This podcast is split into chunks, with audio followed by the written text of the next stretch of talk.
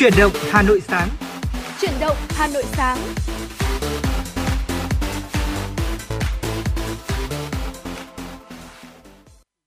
Xin được mến chào quý vị thính giả, nhạc hiệu quen thuộc của Chuyển động Hà Nội sáng đã vang lên. À, Quang Minh và Võ Nam sẽ là hai em xê đồng hành cùng với quý thính giả trong buổi sáng ngày hôm nay, buổi sáng thứ bảy. Và như thường lệ thì chúng ta sẽ có sáu mươi phút đi cùng với nhau qua rất nhiều những tin tức đáng quan tâm, những nội dung hấp dẫn và bên cạnh đó sẽ là những giai điệu âm nhạc.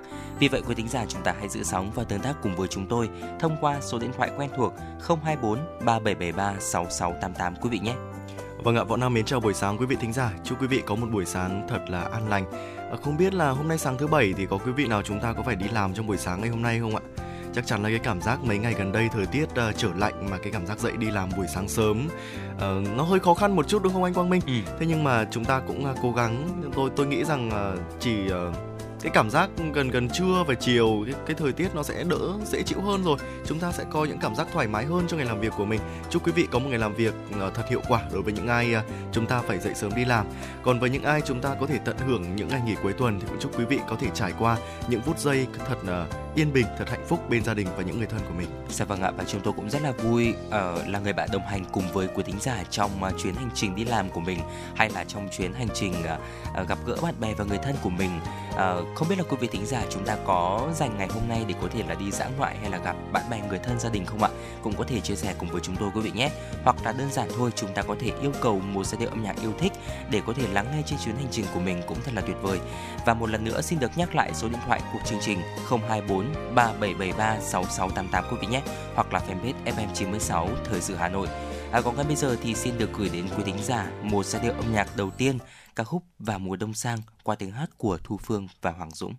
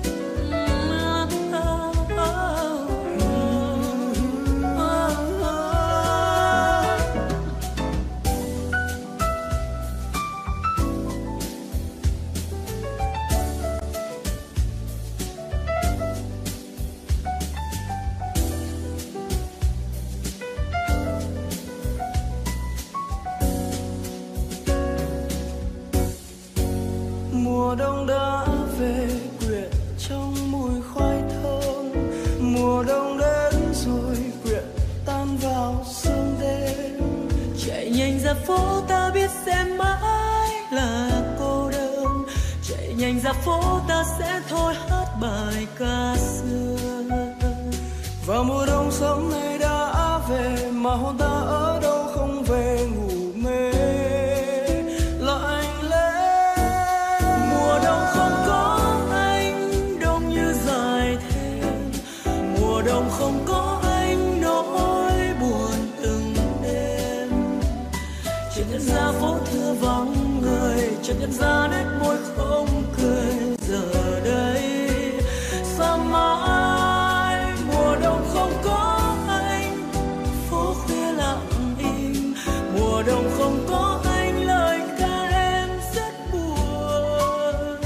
Vì mùa đông sớm nay đã về, mà hôm ta ở đâu không về đời ai mình ta. Mùa đông không có anh, đông như dài thêm. Mùa đông không có anh, mùa đông buồn từng đêm. Chợt nhận ra phố vắng vắng rồi, chợt nhận ra nét môi không cười giờ đây sao mãi. Mùa đông không có anh, phố khuya lặng im. Mùa đông không có anh.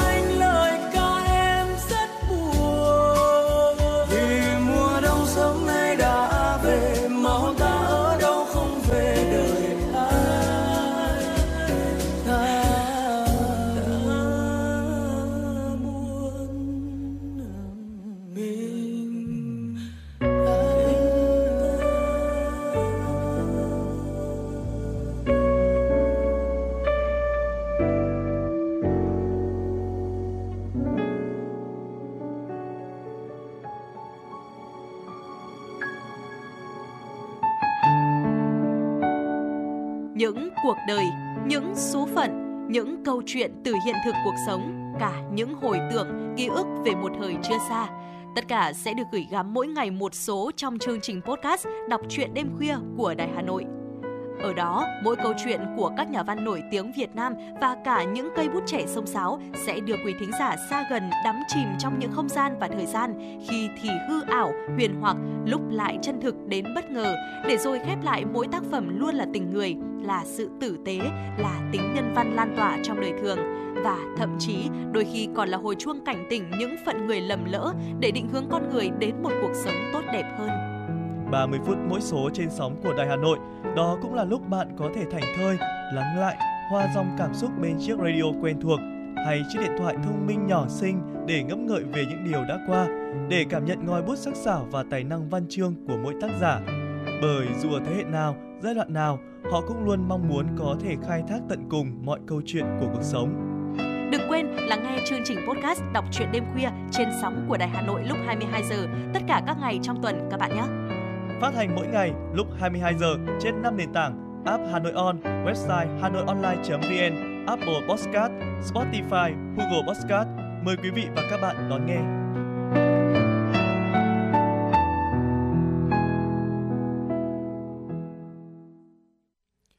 Quý vị đang nghe chương trình Chuyển động Hà Nội sáng và xin được tiếp nối chương trình với những tin tức thời sự đáng quan tâm.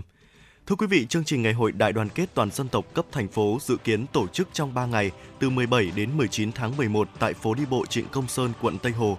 Nội dung gồm khai mạc chương trình ngày hội kỷ niệm chín mươi ba năm ngày truyền thống Mặt trận Tổ quốc Việt Nam mười tám tháng mười một, biểu dương các tập thể cá nhân có thành tích trong công tác mặt trận, vinh danh các tác phẩm, dịch vụ được người tiêu dùng yêu thích, bình chọn trong cuộc vận động Người Việt Nam ưu tiên dùng hàng Việt Nam năm hai không hai ba.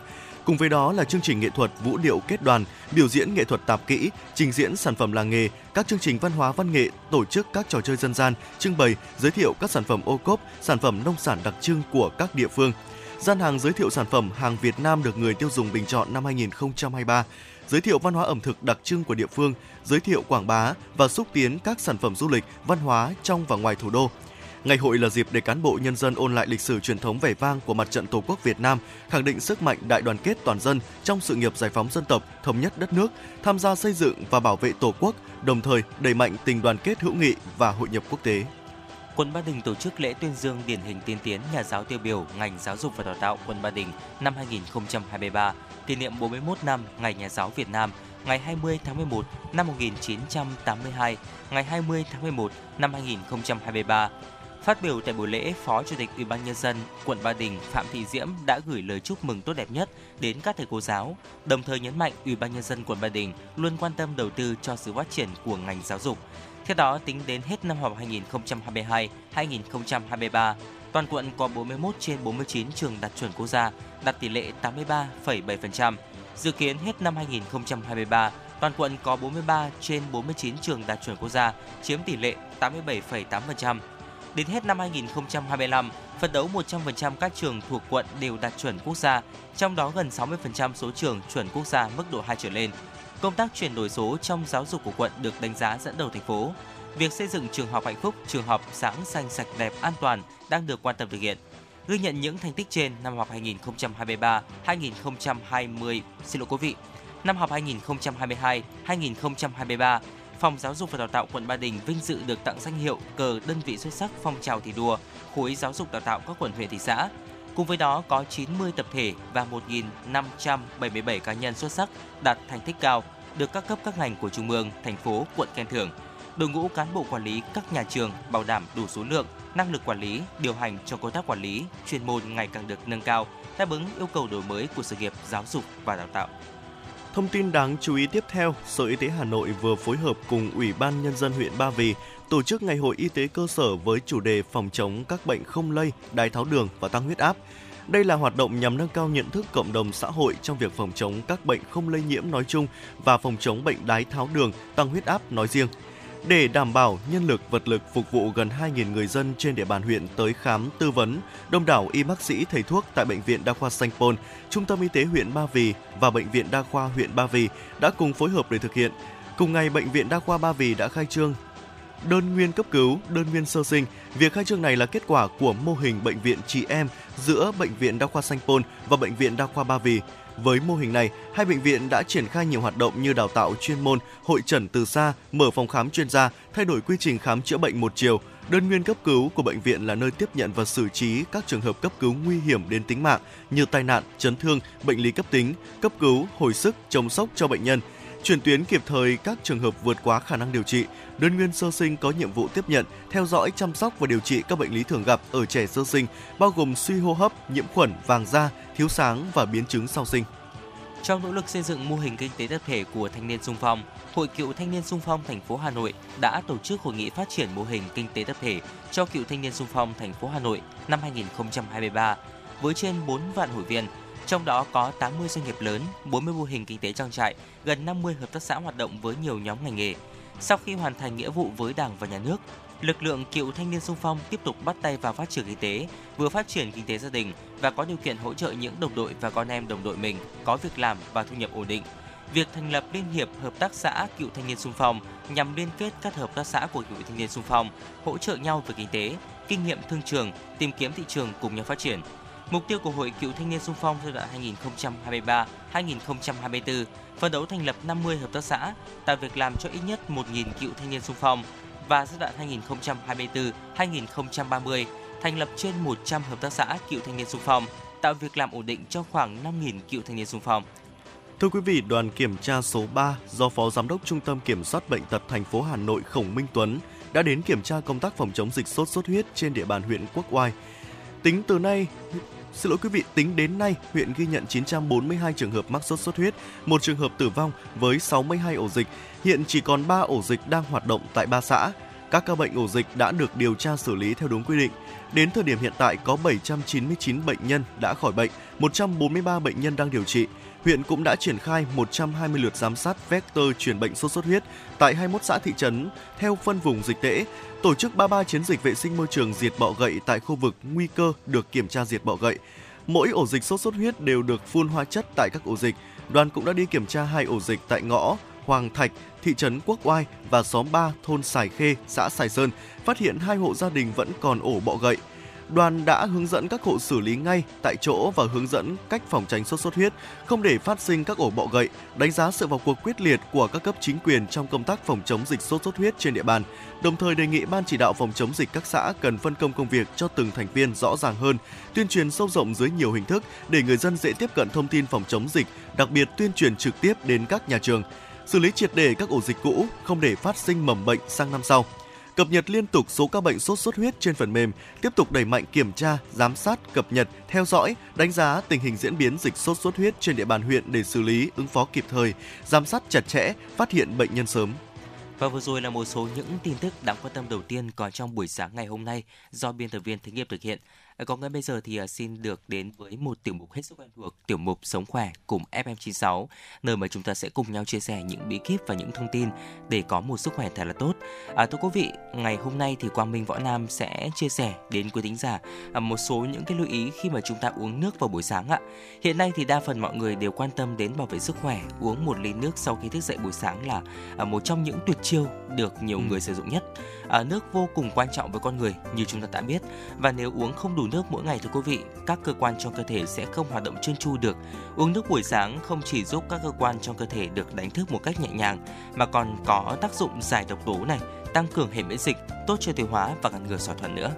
Vâng ạ, sau khi mà chúng ta thức dậy vào buổi sáng quý vị, cơ thể của con người của chúng ta chuyển từ trạng thái ngủ sang ừ. một trạng thái khác là trạng thái hưng phấn, nên là những chức năng tiêu hóa sẽ thường bị yếu đi, và lúc này uống nước lạnh hoặc là nước đá nhiệt độ quá thấp sẽ dễ gây ra tình trạng đau bụng hoặc là tiêu chảy.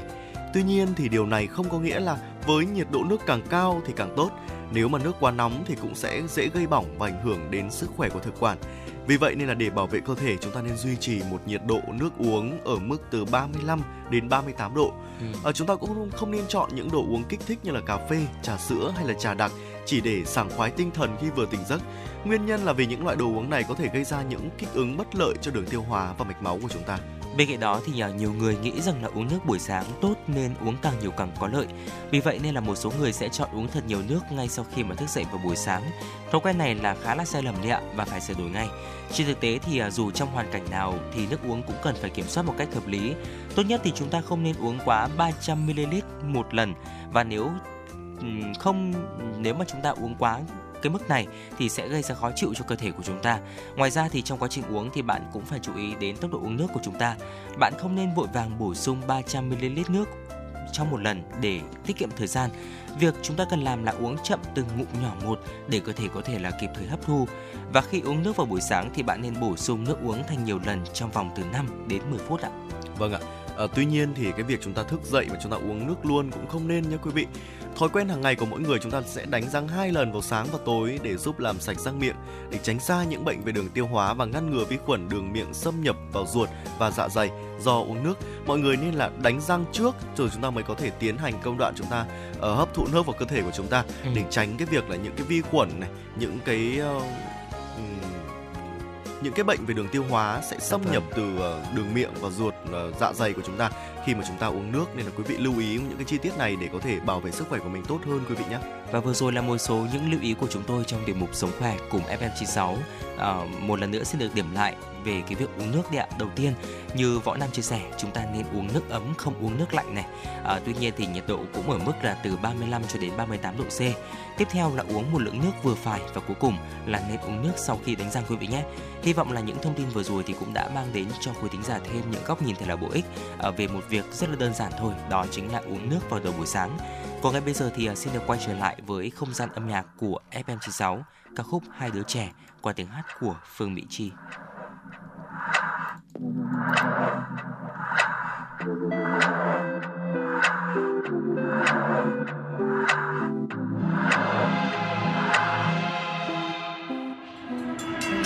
Một đêm chớp mắt trong mơ màng, còi kia rội tiếng xa vang, đèn ghi lóe sáng lem nhem mờ, vầng trăng giờ thôi lững lờ, tàu đi lặng lẽ không quay về, lòng ai nhiều nỗi u mê, chờ mong dù chẳng ai mong chờ, có ta với ta ngẩn ngơ. Ngọn gió tha phương lang thang, lang thang dừng chân nơi khác.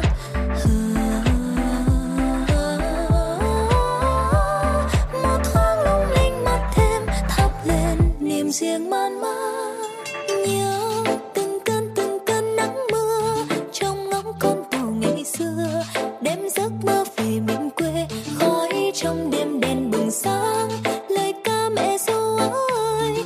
Từng đêm hè dài dòng trôi, thằng em đôi cha cõng con cưỡi ngựa ngựa phi. Một thời xa xưa từ hai đứa trẻ chờ từng đêm nghe con tàu mang sáng về. Tàu giờ nay xa về nơi khác lạ, giờ còn đâu nữa những chuyện ngày xưa. Nhìn ra từ trong khoang tàu, nhà tay đang lên cửa kính dõi theo, ngồi dưới màu ngà trong veo đã một lần nước mơ sẽ trở về. Em có thấy tôi đang nhìn theo như là ánh trăng pha, tay nắm lấy tay lên con tàu đường đi đến nơi xa. Đâu phải chỉ còn một mình em, đâu phải do mình đêm nay quá lâu, gặp chàng như là ánh mặt trời lên soi vào gương, nhận ra tôi và em đâu khác nhau. Không phải em thì ai khác, nhìn bầu trời lấp lánh trong một giây lát, chàng đó coi được bé đang nhìn qua cửa sổ, còn tôi đang ngồi đây nhìn lên toa tàu. Ngày qua ngày sống không mong chờ, nằm mơ chuyện cũ vu vơ, nhiều đêm bạn với sông ngân hà, nhiều đêm lạc chân nhớ nhà. Thành đô rực sáng đâu ai ngờ, người xe ngược phóng tra vô, niềm riêng lặng lẽ trong tơ thờ, kiếm đâu những cơn mộng mơ. Ngọn gió tha phương lang thang, lang thang dừng chân nơi khác.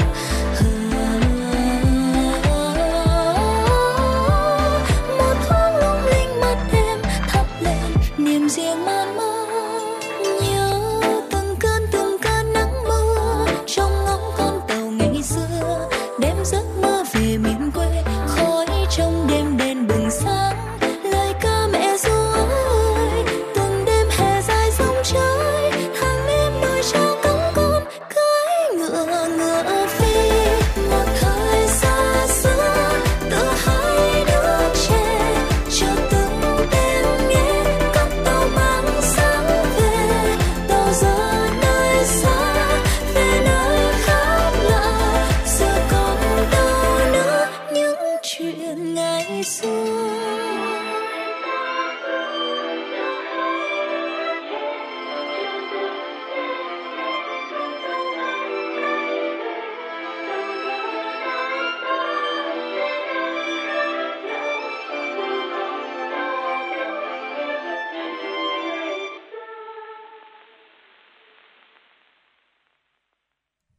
Quý thính giả đang quay trở lại với Chuyển động Hà Nội sáng cùng Quang Minh và Võ Nam.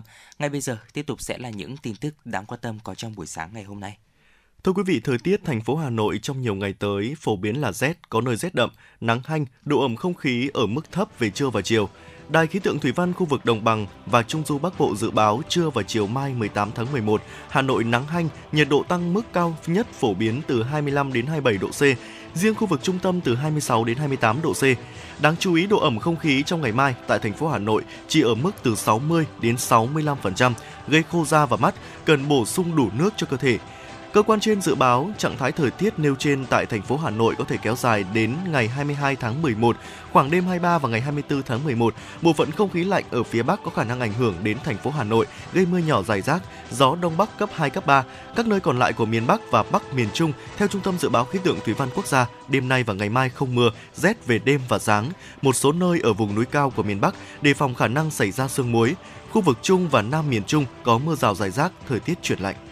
Từ ngày mười bảy tháng mười một đến ngày mười chín tháng mười một, tại khu nhà ở công nhân Kim Chung, huyện Đông Anh, Ban Quản lý các khu công nghiệp và chế xuất Hà Nội tổ chức khai mạc hội chợ sản phẩm công nghiệp trong các khu công nghiệp Hà Nội năm hai không hai ba. Hội chợ có quy mô một trăm gian hàng của gần một trăm doanh nghiệp trong nước và doanh nghiệp ép đê i đang hoạt động sản xuất trong các khu công nghiệp trên địa bàn thành phố Hà Nội thuộc các lĩnh vực cơ khí, điện, điện tử, công nghiệp chế biến, da giày, may mặc, dược phẩm, y tế và nhiều ngành nghề khác. Hội chợ được tổ chức nhằm đẩy mạnh hoạt động xúc tiến đầu tư vào các khu công nghiệp trên địa bàn thành phố, góp phần thu hút đầu tư và tăng cường hỗ trợ, giải quyết khó khăn vướng mắc cho các nhà đầu tư doanh nghiệp, khu công nghiệp, giới thiệu bán sản phẩm công nghiệp trong các khu công nghiệp Hà Nội, thúc đẩy hợp tác, liên kết sản xuất giữa các doanh nghiệp trong khu công nghiệp và doanh nghiệp trong và ngoài khu công nghiệp, hợp tác trong quá trình đầu tư hoạt động, sản xuất kinh doanh.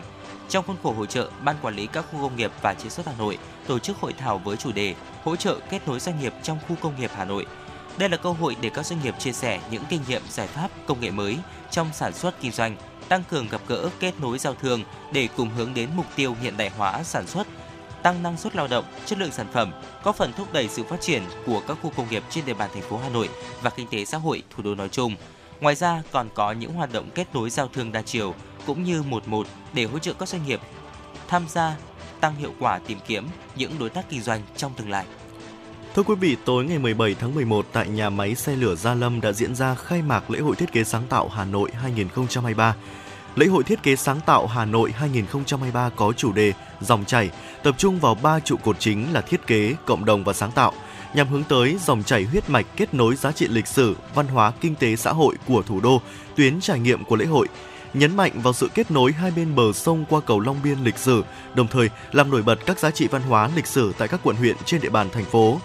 Trong xuyên suốt lễ hội từ ngày mười bảy đến ngày hai mươi sáu tháng mười một, dự kiến có hơn sáu mươi hoạt động văn hóa với bốn công trình giới thiệu, kiến trúc và hơn hai mươi trưng bày triển lãm, hơn hai mươi hội thảo, tọa đàm, trong đó có năm hội thảo quốc tế và chín hoạt động giới thiệu nghệ thuật, chuỗi sự kiện cộng đồng. Hội chợ sáng tạo được tổ chức tại tuyến địa điểm chính của lễ hội là nhà máy xe lửa Gia Lâm, tháp nước Hàng Đậu và vườn hoa Vạn Xuân, ga Long Biên, ga Gia Lâm và các hoạt động, sự kiện văn hóa trên địa bàn các quận huyện thị xã tại Hà Nội. Lễ hội có sự tham dự của hơn hai trăm các đơn vị, nhà sáng tạo và nghệ sĩ thuộc các đối tượng khác nhau trong các lĩnh vực thiết kế sáng tạo, đặc biệt là nhiều nghệ sĩ trẻ đã tích cực tham gia ý tưởng và đồng hành cùng chương trình. Với chủ đề sắc hoa trên miền di sản, lễ hội cây cảnh hoa giấy Phù Đồng năm hai không hai ba diễn ra từ ngày mười bảy đến ngày mười chín tháng mười một năm hai không hai ba tại khu di tích quốc gia đặc biệt đền Phù Đồng với nhiều hoạt động văn hóa văn nghệ, trưng bày, trình diễn nghệ thuật tạo hình, ghép cây hoa giấy độc đáo sẽ mang đến nhiều trải nghiệm thú vị cho du khách. Xã Phù Đồng hiện có khoảng hai trăm năm mươi hộ trồng hoa giấy, các hộ đã nhanh nhạy lai tạo, uốn ghép thành nhiều kiểu dáng đổ, trực, hoành, huyền, các thế cây độc đáo và ý nghĩa như phụ tử nghênh phong, ngũ phúc, mẫu tử, phụ tử, huynh đệ, đáp ứng nhu cầu chơi hoa của thị trường.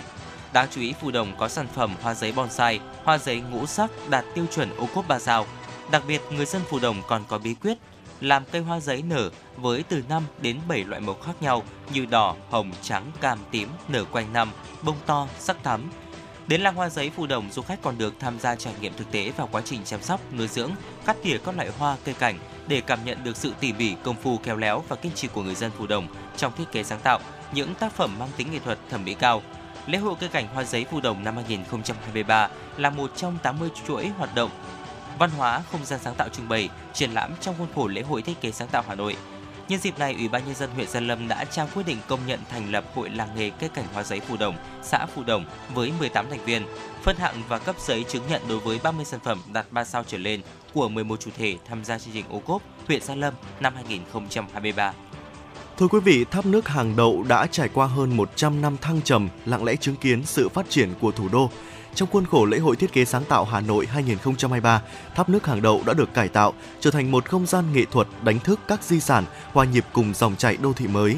Triển lãm sắp đặt nước và di sản tháp nước Hàng Đậu là một trải nghiệm không gian nghệ thuật sắp đặt ánh sáng từ vật liệu tái chế và hệ thống sắp đặt âm thanh của nước. Triển lãm lấy cảm hứng từ lục thủy theo quan niệm Á Đông. Lục thủy tượng trưng cho sáu nguồn nước trong tự nhiên là nước sông, nước trong khe, nước suối, nước mưa, nước ngầm và nước biển. Triển lãm sắp đặt nước và di sản tháp nước Hàng Đậu là một trải nghiệm không gian nghệ thuật sắp đặt ánh sáng từ vật liệu tái chế và hệ thống sắp đặt âm thanh của nước. Hệ sắp đặt ánh sáng cũng giúp mở rộng thị giác về những vỏ bọc đẹp đẽ được tái chế bởi rác thải đô thị như một cách nhấn mạnh để chúng ta thấy rõ hơn về sự tác động của đô thị tới môi trường tự nhiên. Hai chiều tương phản âm thanh đưa ta về bản thể tính nguyên sơ, ánh sáng cho ta nhận biết mọi thứ xung quanh ta. Triển lãm mở cửa hàng ngày từ chín giờ đến mười bảy giờ trong thời gian diễn ra trưng bày từ mười bảy đến hai mươi sáu tháng mười một năm hai không hai ba và có thể kéo dài tại tháp nước Hàng Đậu. Xin được chuyển sang phần tin thế giới. Thưa quý vị, ông Vladimir Putin sẽ tiếp tục tranh cử Tổng thống Nga. Người phát ngôn Điện Kremlin Dmitry Peskov cho biết, Tổng thống Nga Vladimir Putin có thể sẽ tiếp tục tranh cử vị trí Tổng thống thêm một nhiệm kỳ nữa trong cuộc bầu cử dự kiến diễn ra vào tháng ba năm tới. Điều này cũng đồng nghĩa với việc nếu đắc cử, Tổng thống Putin sẽ tái nhiệm đến ít nhất năm hai nghìn không trăm hai mươi, xin lỗi quý vị, năm hai nghìn không trăm ba mươi. Theo các cuộc thăm dò dư luận, tám mươi phần trăm người dân Nga đều ủng hộ Tổng thống Putin và sẽ ủng hộ nếu ông tiếp tục tranh cử. Mỹ-Philippines ký thỏa thuận hợp tác hạt nhân quân sự, theo đó Mỹ và Philippines đã ký một thỏa thuận mang tính bước ngoặt, đó là thỏa thuận hợp tác hạt nhân dân sự giữa hai nước tại San Francisco, Mỹ. Sự kiện diễn ra bên lề tuần lễ cấp cao Diễn đàn Hợp tác Kinh tế Châu Á-Thái Bình Dương a pếc. Theo thỏa thuận, thì Washington sẽ xuất khẩu công nghệ và vật liệu hạt nhân sang Manila để phát triển các lò phản ứng mô đun nhỏ và cơ sở hạ tầng năng lượng hạt nhân dân sự. Philippines đặt mục tiêu khai thác công nghệ hạt nhân nhằm khử carbon và tăng cường sự độc lập về năng lượng. Ukraine đã đạt được thỏa thuận với các công ty bảo hiểm quốc tế để cung cấp bảo hiểm giá phải chăng cho các tàu sử dụng hành lang vận tải trên Biển Đen. Thỏa thuận này là một bước tạo thuận lợi cho việc xuất khẩu nông sản của Ukraine. Theo các điều khoản của thỏa thuận, bảo hiểm tàu sẽ bao gồm bảo hiểm thân vỏ và trách nhiệm pháp lý lên tới năm mươi triệu đô la Mỹ. Phạm vi bảo hiểm còn có gói gọi là rủi ro liên quan đến thiệt hại từ các hoạt động quân sự. Đình công lớn tại Đức, giao thông đường sắt gián đoạn diện rộng, giao thông vận tải, đường sắt liên vùng và đường dài cũng như hoạt động của tàu điện chạy trên cao ở Đức đã bị ảnh hưởng nghiêm trọng trên diện rộng do cuộc đình công của nhân viên thuộc Liên đoàn lái xe tàu Đức.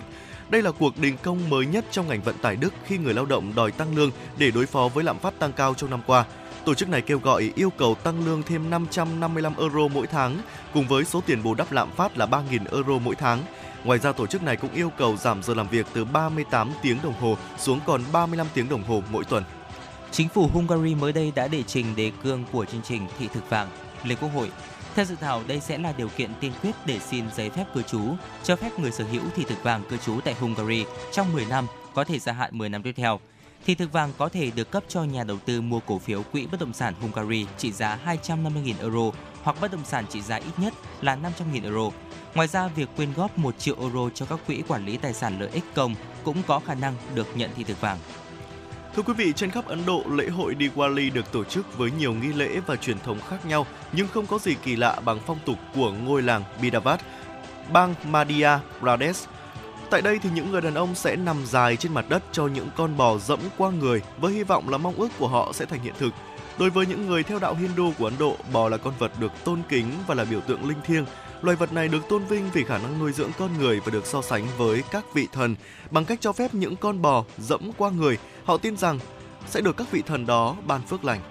Và vừa rồi là một số những tin tức đáng quan tâm có trong buổi sáng ngày hôm nay do biên tập viên Thủy Nghiêm thực hiện. Còn ngay bây giờ thì xin được quay trở lại với không gian âm nhạc của ép em chín sáu. Nhìn lên cao và tôi thấy từ nơi hoang vu phương trời xa ấy, đỉnh núi cao kia như đang vẫy tay chào. Đường tôi đi còn xa lắm, còn bao hoang mang ưu phiền lo lắng, còn trong tâm tâm mang theo những nghi ngờ. Và con đường kia quá dài và đôi chân ta quá ngại, chẳng biết ngày mai thế nào ra sao. Vì cuộc sống đâu là dễ dàng và những khó khăn còn vô vàn, để thử thách ta lòng vững vàng, để gạt đi những hoang mang. Vì lòng quyết tâm còn vô bờ, chẳng đường bước đi còn bất ngờ, và đỉnh núi cao vẫn đó chờ. Ta bước chân lên đón bình minh. Nhiều trong gai, nhiều lo lắng, nhiều khi cô đơn trong lòng buồn lắm. Người xung quanh ta đôi khi thấy đơn độc, nhiều gian nan, nhiều khốn khó, nhiều khi mây đen bao bùng mưa gió, nhiều khi mơ trở như quá xa rồi. Và con đường kia quá dài và đôi chân ta quá ngại, chẳng biết ngày mai thế nào ra sao.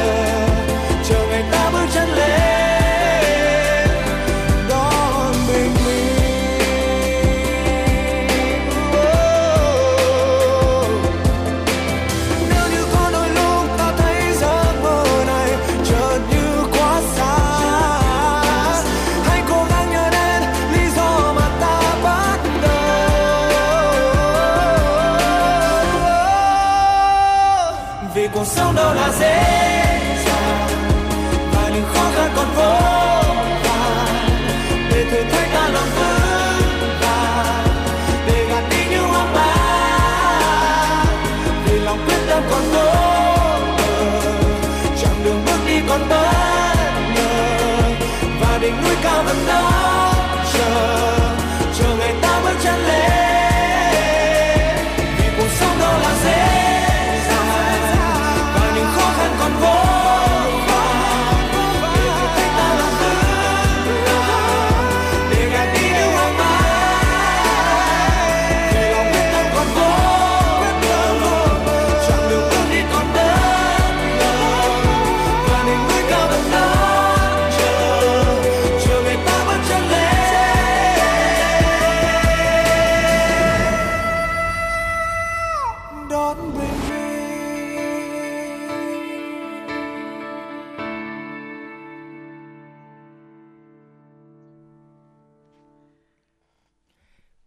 Thính giả thân mến, chúng ta đang quay trở lại với Chuyển động Hà Nội buổi sáng ngày hôm nay cùng Quang Minh và Võ Nam.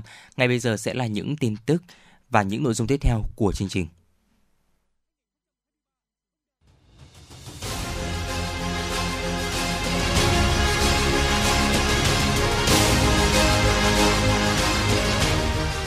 Nhìn ra thế giới. Nhìn ra thế giới.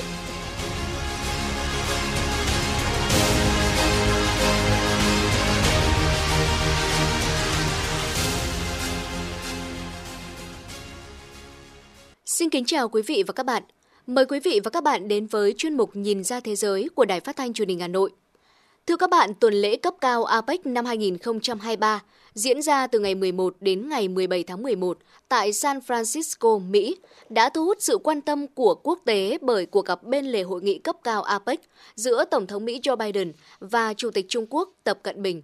Hai nhà lãnh đạo đã có cuộc gặp thực chất và đạt được nhiều đồng thuận quan trọng. Đây được coi là tín hiệu tích cực cho thấy nỗ lực xoa dịu bất đồng trong quan hệ giữa hai nước Mỹ-Trung, vốn căng thẳng trong suốt thời gian qua. Việc Mỹ đăng cai tổ chức tuần lễ a pếc năm hai không hai ba cũng thể hiện việc nước này đánh giá tầm quan trọng của a pếc trong chính sách tăng cường quan hệ với các đối tác trong khu vực. Chương trình ngày hôm nay sẽ chuyển đến quý vị và các bạn phần bình luận của biên tập viên Hà Thu về vấn đề này.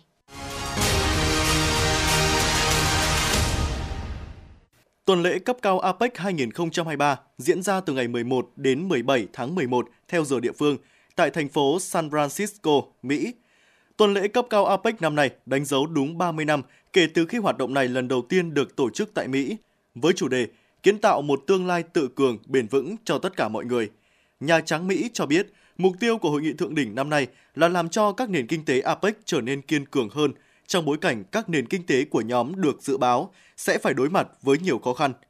Tuần lễ cấp cao a pếc năm nay được đặc biệt chú ý bởi cuộc gặp bên lề hội nghị giữa Tổng thống Mỹ Joe Biden và Chủ tịch Trung Quốc Tập Cận Bình nhằm xoa dịu những bất đồng giữa hai nước. Hai nhà lãnh đạo Trung Quốc-Mỹ đã có cuộc gặp hôm mười lăm tháng mười một tại ngoại ô thành phố San Francisco, bang California, Mỹ. Phía Nhà Trắng đã có thông báo khẳng định rằng Tổng thống Mỹ Joe Biden và Chủ tịch Trung Quốc Tập Cận Bình đã có cuộc gặp thực chất và mang tính xây dựng về một loạt các vấn đề song phương và toàn cầu. Hai bên cũng đạt được hơn hai mươi thỏa thuận trong nhiều lĩnh vực, trong đó có nối lại liên lạc quân sự giữa hai nước và hợp tác về các chính sách chống ma túy. Phát biểu trong cuộc gặp, Chủ tịch Trung Quốc Tập Cận Bình khẳng định Trung Quốc luôn cam kết về mối quan hệ ổn định, lành mạnh và bền vững với Mỹ. Chủ tịch Tập Cận Bình nhấn mạnh Trung Quốc hy vọng hai nước có thể là đối tác tôn trọng lẫn nhau và cùng tồn tại hòa bình. Ông kêu gọi hai nước cùng nhau giải quyết những bất đồng một cách hiệu quả, thúc đẩy hợp tác cùng có lợi. Theo Chủ tịch Trung Quốc Tập Cận Bình, cạnh tranh giữa các nước lớn không phải là xu hướng phổ biến hiện nay và không thể giải quyết được các vấn đề mà Trung Quốc, Mỹ hay thế giới nói chung đang phải đối mặt. Có một thực tế khách quan là Trung Quốc và Mỹ khác nhau về lịch sử, văn hóa, hệ thống xã hội và con đường phát triển. Tuy nhiên, chỉ cần tôn trọng lẫn nhau, cùng tồn tại hòa bình và theo đuổi hợp tác cùng có lợi, hai nước sẽ hoàn toàn có khả năng vượt lên trên những khác biệt và tìm ra con đường phù hợp để hòa hợp với nhau trong tương lai đầy hứa hẹn của mối quan hệ song phương. Tổng thống Biden nhấn mạnh Mỹ và Trung Quốc cần đảm bảo rằng cạnh tranh giữa hai nước không dẫn đến xung đột. Ông nhấn mạnh rằng các vấn đề như biến đổi khí hậu, chống ma túy và trí tuệ nhân tạo đòi hỏi sự quan tâm chung của hai nước. Hai nhà lãnh đạo nhất trí thúc đẩy giao lưu nhân dân, mở rộng hợp tác về du lịch và giáo dục. Tổng thống Mỹ Joe Biden cho biết hai nước phải đảm bảo rằng cạnh tranh không biến thành xung đột và cả hai cũng phải quản lý sự cạnh tranh đó một cách có trách nhiệm. Đó là những gì Mỹ mong muốn và những gì Mỹ dự định làm. Tổng thống Mỹ Joe Biden tin rằng đó là điều thế giới mong muốn ở cả hai nước. Mỹ và Trung Quốc cũng có trách nhiệm với người dân của mình và thế giới trong việc hợp tác cùng nhau. Đây là cuộc gặp trực tiếp thứ hai của hai nhà lãnh đạo kể từ đầu nhiệm kỳ tổng thống của ông Joe Biden và cũng là chuyến thăm đầu tiên của Chủ tịch Tập Cận Bình tới Mỹ kể từ năm hai không một bảy. Đây cũng là giai đoạn chứng kiến sự căng thẳng gia tăng trong quan hệ giữa hai nền kinh tế hàng đầu thế giới.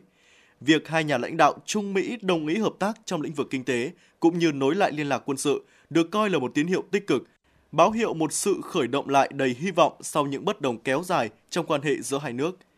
Các nhà phân tích nhận định rằng điều này cũng sẽ có lợi cho kinh tế thế giới. Ông Wang Zichi, giáo sư ngành quan hệ quốc tế tại Đại học Bắc Kinh cho rằng cuộc gặp giữa hai nhà lãnh đạo có ý nghĩa quan trọng vì nó có thể thiết lập lại nhịp điệu cho sự phát triển của quan hệ song phương trong những năm tới và chuẩn bị cho những liên hệ trao đổi cấp cao giữa Bắc Kinh vào năm sau. Ngoài ra, hai bên sẽ có thể cùng phối hợp để đưa ra các giải pháp cho các cuộc khủng hoảng an ninh như xung đột Nga-Ukraine và Palestine-Israel, thay vì khiến các vấn đề này trở thành yếu tố làm trầm trọng thêm những khác biệt chiến lược.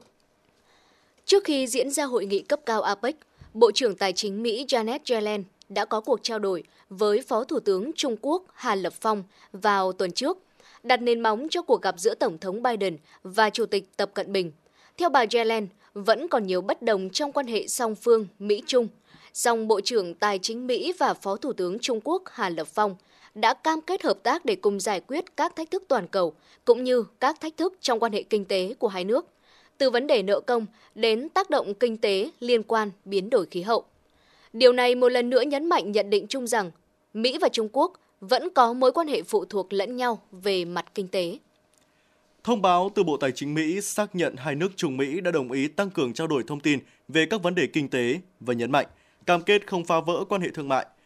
Bộ trưởng Tài chính Janet Yellen cho biết Mỹ không muốn tách khỏi Trung Quốc và mong muốn một mối quan hệ kinh tế lành mạnh với Bắc Kinh nhằm mang lại lợi ích cho cả hai nước.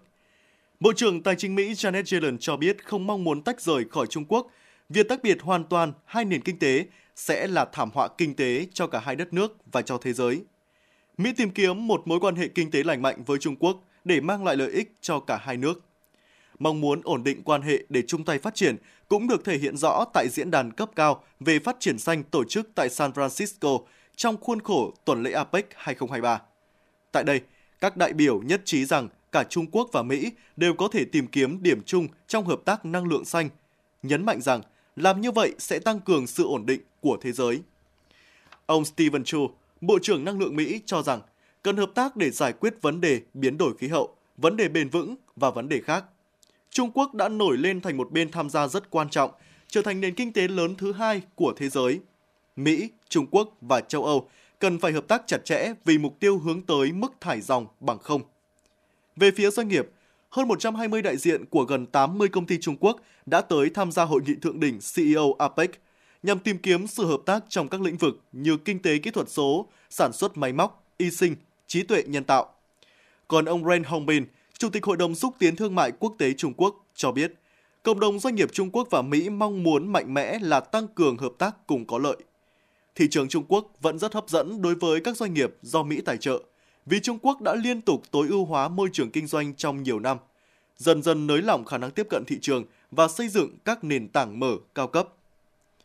Mặc dù có chiều hướng suy giảm, hai nền kinh tế Mỹ và Trung Quốc vẫn có sự phụ thuộc rất lớn vào nhau, với thương mại hàng hóa trong năm ngoái đạt mức cao kỷ lục sáu trăm chín mươi mốt tỷ đô la Mỹ. Trong tám tháng đầu năm nay, Trung Quốc đã đón một phẩy chín mươi tám tỷ đô la Mỹ vốn đầu tư của Mỹ, tăng mười tám phẩy sáu phần trăm so với cùng kỳ năm ngoái. Tính đến cuối tháng tám, các dự án do Mỹ đầu tư vào Trung Quốc lên tới hơn bảy mươi tám nghìn dự án. Với số vốn đầu tư đạt chín mươi sáu phẩy tám mươi lăm tỷ đô la Mỹ, các con số trên cho thấy sự tin tưởng của doanh nghiệp Mỹ vào tiềm năng hợp tác phát triển giữa Mỹ và Trung Quốc. Do vậy, trong bối cảnh nền kinh tế toàn cầu có nhiều thách thức, một sự ổn định trong quan hệ kinh tế, thương mại và đầu tư sẽ là điều mà hai bên và cả thế giới đều mong muốn. Tuần lễ cấp cao a pếc diễn ra trong bối cảnh xung đột tại Trung Đông và Ukraine đang leo thang căng thẳng. Chính phủ Mỹ đang đối mặt với tình trạng phân cực chính trị, với việc Quốc hội gặp nhiều bất đồng trong việc đưa ra kế hoạch phân bổ tài chính cho năm hai không hai tư. Tình trạng nợ công tăng cao, kinh tế suy giảm. Trong bối cảnh như vậy, Washington quyết tâm đăng cai tổ chức tuần lễ hội nghị các nhà lãnh đạo kinh tế, Diễn đàn Hợp tác Kinh tế Châu Á-Thái Bình Dương a pếc lần thứ ba mươi, thể hiện tầm quan trọng của khu vực Châu Á-Thái Bình Dương trong chính sách của Mỹ. Bên cạnh đó là lời khẳng định cam kết đối với khu vực mà các quan chức Mỹ đưa ra trong các chuyến công du châu Á gần đây. Khu vực Châu Á-Thái Bình Dương nói chung và a pếc nói riêng luôn có vai trò quan trọng trong chính sách của Mỹ. Sau nhiều thập kỷ tham gia a pếc, thương mại, đầu tư của Mỹ với các nền kinh tế a pếc đã tăng mạnh mẽ. hai mươi mốt nền kinh tế thành viên a pếc chiếm bốn mươi phần trăm dân số thế giới và một nửa thương mại toàn cầu. bảy đối tác thương mại hàng đầu của Mỹ đều là thành viên a pếc. Chính quyền Mỹ luôn coi a pếc là kênh quan trọng để đẩy mạnh quan hệ thương mại, đầu tư giữa Mỹ và khu vực. Trong bối cảnh thế giới đang đối mặt với nhiều cuộc khủng hoảng và bất ổn địa chính trị, Hội nghị a pếc lần thứ ba mươi được tổ chức ở Mỹ càng cho thấy sự coi trọng của Mỹ đối với sự phát triển kinh tế của khu vực châu Á-Thái Bình Dương. Đây cũng là dịp để Mỹ phát huy vai trò nước chủ nhà dẫn dắt các thành viên a pếc thu hẹp các khác biệt, thúc đẩy hợp tác để vượt qua những thách thức mà thế giới đang đối mặt. Bộ trưởng Tài chính Mỹ Janet Yellen cho biết, Mỹ hiểu rõ một thế giới bị chia cắt và những tác động tai hại của nó là thế nào. Với mức độ liên kết kinh tế trong khu vực Ấn Độ Dương-Thái Bình Dương ngày càng mạnh mẽ, cũng như sự phức tạp của chuỗi cung ứng toàn cầu, hành động này là không thực tế. Thay vào đó, Mỹ đang nỗ lực giảm thiểu rủi ro và đa dạng hóa bằng cách đầu tư trong nước và tăng cường liên kết với các đồng minh và đối tác trên toàn thế giới. Hội nghị a pếc sẽ là cơ hội để Mỹ thực hiện điều đó. Tuần lễ cấp cao a pếc lần thứ ba mươi tập trung vào ba ưu tiên là kết nối, đổi mới sáng tạo và bao trùm, củng cố một tương lai bình đẳng cho mọi người. Ngoại trưởng Mỹ Antony Blinken khẳng định việc Mỹ tham gia vào a pếc thể hiện cam kết lâu dài của nước này về một tầm nhìn khu vực châu Á-Thái Bình Dương hòa bình, năng động, kiên cường, rộng mở và thịnh vượng. Ông Blinken nhấn mạnh a pếc hai không hai ba là một diễn đàn mạnh mẽ để các nền kinh tế nhóm họp, hợp tác và xây dựng sự đồng thuận về các vấn đề tương lai kinh tế cho người dân trong khu vực. Do có giai đoạn giảm bớt sự tham gia các khuôn khổ tự do thương mại của khu vực, vai trò của Mỹ đối với nền kinh tế khu vực châu Á-Thái Bình Dương đã suy giảm đáng kể. Vì vậy, với những nỗ lực đã thực hiện trong suốt năm hai không hai ba để tạo tiền đề cho tuần lễ cấp cao a pếc tại San Francisco, Washington đang kỳ vọng thể hiện được vai trò đầu tàu gắn kết các nền kinh tế thành viên trong một mô hình kinh tế kết nối toàn khu vực. Có thể nói thành công lớn nhất của tuần lễ cấp cao a pếc hai không hai ba là việc Trung Quốc và Mỹ đã tiến gần hơn tới việc xoa dịu những bất đồng. Dù chưa phải là những tiến triển cụ thể, nhưng điều này sẽ đem lại tia hy vọng cho quan hệ hai cường quốc đứng đầu thế giới, vốn đã căng thẳng trong suốt thời gian qua.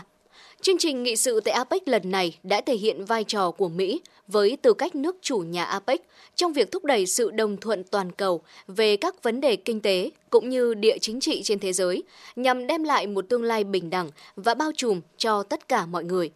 Và tới đây, Mục Nhìn Ra Thế Giới của Đài Phát Thanh Truyền hình Hà Nội xin được khép lại. Cảm ơn quý vị và các bạn đã đồng hành cùng chúng tôi. Xin chào và hẹn gặp lại.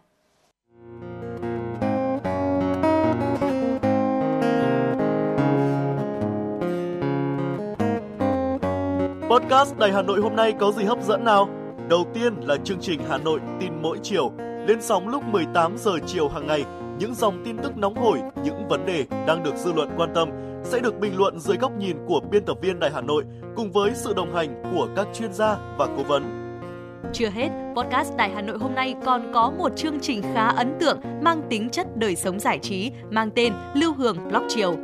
Lên sóng lúc mười tám giờ mười lăm phút hàng ngày, biên tập viên Lưu Hường sẽ chia sẻ cùng quý vị và các bạn những câu chuyện nhỏ nhưng mang đầy ý nghĩa từ đời sống, những dòng tự sự và đặc biệt có cả những ca khúc do chính biên tập viên Lưu Hường thể hiện cùng với guitar. Bên cạnh đó, còn có chương trình Đọc truyện đêm khuya. Lên sóng lúc hai mươi hai giờ hàng ngày, những tác phẩm hay trong chương trình Đọc truyện đêm khuya sẽ là người bạn đồng hành cùng bạn đi qua những đêm dài.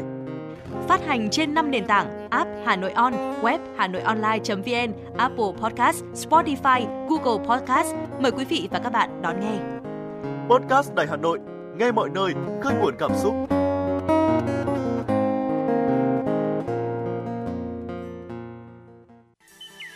Việt Nam có một nền âm nhạc dân tộc vô cùng phong phú và rực rỡ.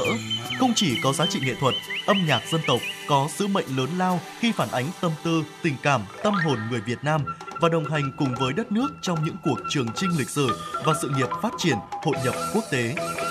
Đài Phát thanh Truyền hình Hà Nội xin giới thiệu đến quý thính giả thủ đô chương trình Âm sắc Việt Nam, giới thiệu một số loại hình âm nhạc dân gian truyền thống như dân ca các vùng miền, các làn điệu hát chèo, cải lương, cũng như giới thiệu các loại nhạc cụ truyền thống để quý thính giả cùng thưởng thức, cũng là một phần để giữ gìn những tinh hoa văn hóa của cha ông đã để lại cho chúng ta ngày nay. Chương trình Âm sắc Việt Nam được phát sóng hàng ngày trên tần số ép em chín mươi sáu mê ga héc. Trân trọng kính mời quý thính giả cùng đón nghe.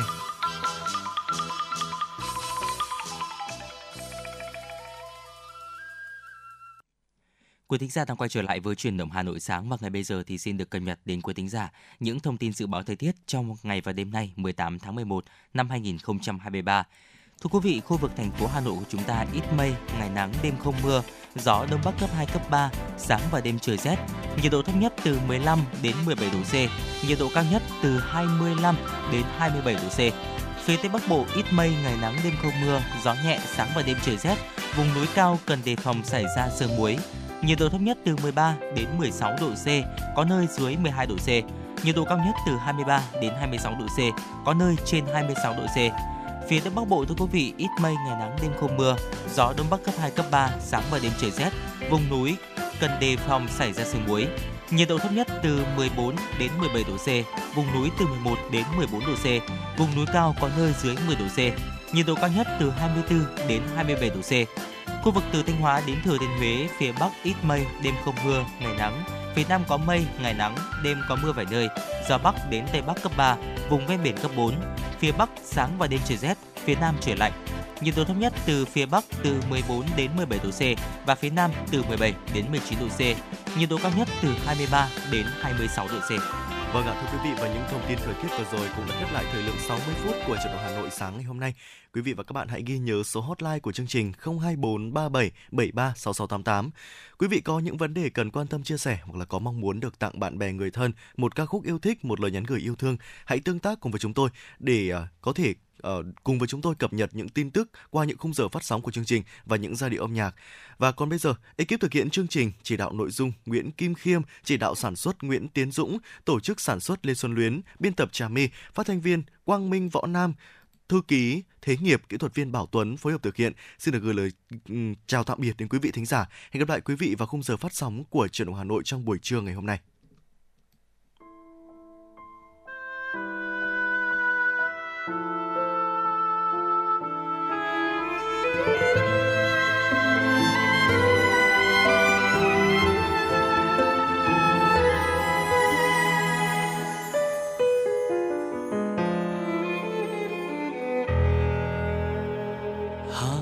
Của tôi mỗi khi đông về gió se lạnh, ngào ngạt nỗi nhớ năm tháng tan trong vòng tay,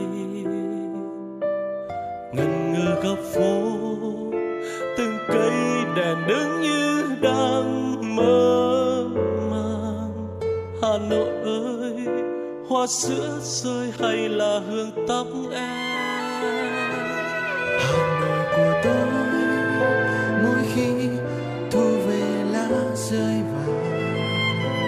Sao xa trong nắng yêu dấu kín con đường xưa,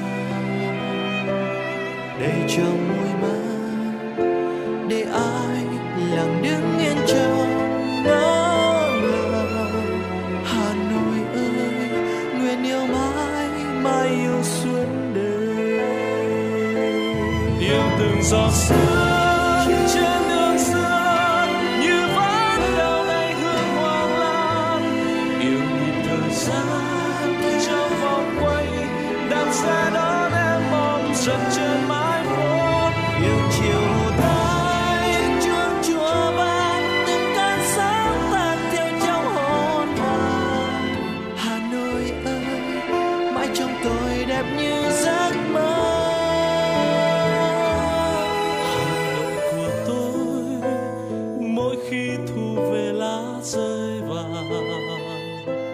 So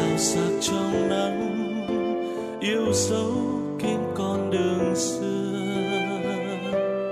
đầy trong môi mắt để ai lặng đứng yên trong ngỡ ngàng. Hà Nội ơi, nguyện yêu mãi mãi yêu xưa.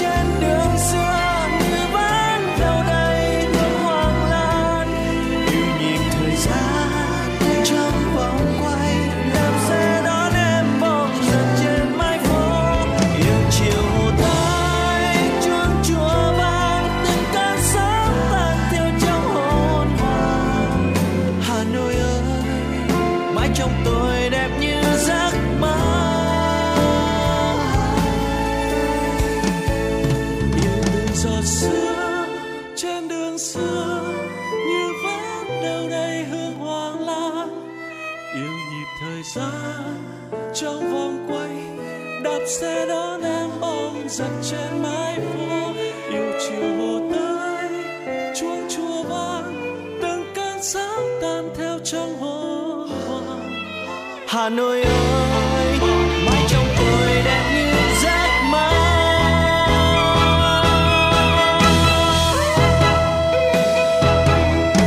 Yêu thương rộn rã trong vòng quay,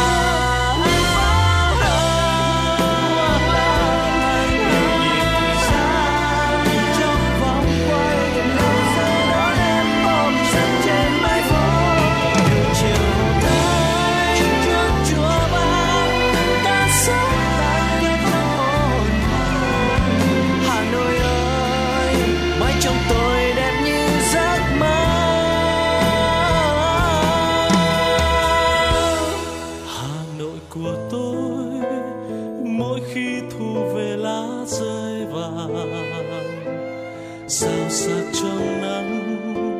Yêu dấu kín con đường xưa đầy trong môi mắt để ai lặng đứng yên trong ngỡ ngàng. Hà Nội ơi, nguyện yêu mãi mãi yêu suốt đời. Hà Nội ơi, nguyện yêu mãi.